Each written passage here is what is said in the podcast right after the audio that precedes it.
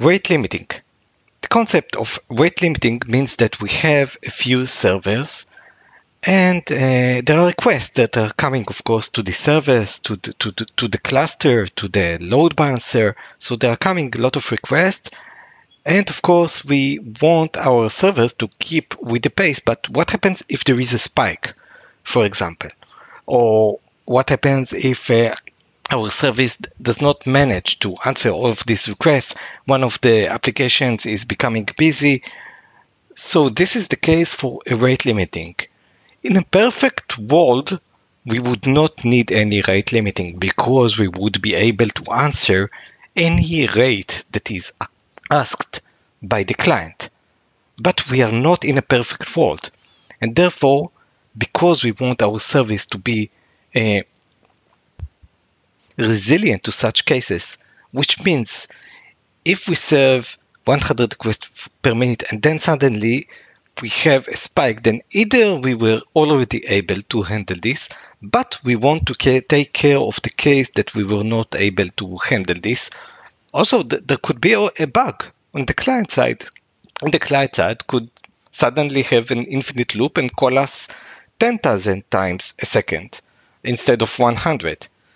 So this is the use case for rate limiting. Basically, it's a, it's a guardrail that we want to impose on our service and tell it this is what makes sense for the rate of the request to come to our services and limit it. So, so we, we can have one global rate limiter, but in many cases, our services have multiple clients. So we could have client of type A, client of type B. Let's say that we have a bicycle service uh, where we rent bikes and we could have events coming directly from the bike renters. We could have uh, calls coming from the bike renters.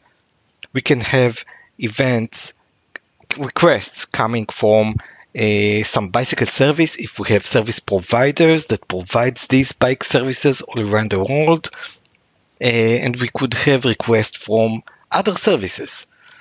So we don't usually in these cases we don't want to impose one global rate limiting because we could have 30 types of clients okay? And one client could call us uh, once per day and one another client could call us once per second and so these have different uh, limiting factors so we want to impose rate limiting per client usually in these cases. And not only do we want to impose the rate limiting per client, we might want to have it dynamic. Okay, so let's begin by clarifying some additional things about this rate limiting. We said that we have clients that call our service. We said that we have multiple types of clients with different rate limiting needs that call our service we said that one client could call our service uh, once per day, another client could call our service once per hour, and another client could call our service 100 times per second.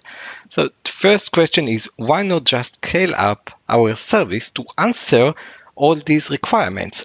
So this would be good in a perfect world, but in a real world, if we use, for example, autoscale, then this takes time. It takes time for system to autoscale to start a uh, node, to start the service. So we still want a rate limiting. Also, there could be a bug on the client side. So we do want to limit the rate if the client for some reason calls us 100 times, 100,000 times per second. Also, we could say, okay, so this is not a problem of our service. Let the load balancer limit the rate.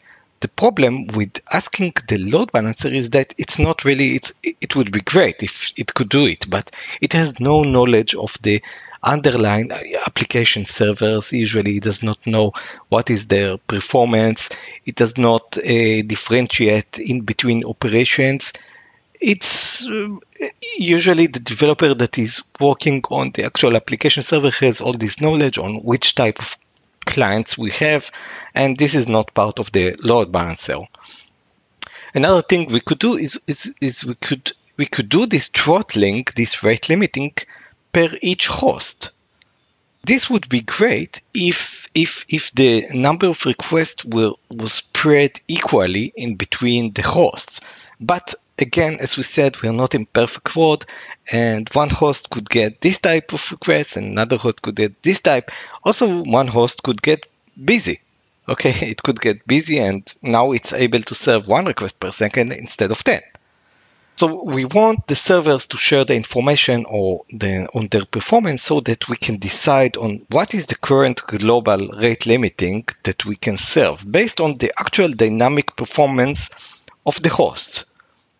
And the API would look like for each request that comes in, can I allow this request? So we can imagine a method of allow request that takes a single parameter of a request and decides with the boolean whether to allow this request or do not allow this request and we don't want this method to interfere with the actual business logic of our application.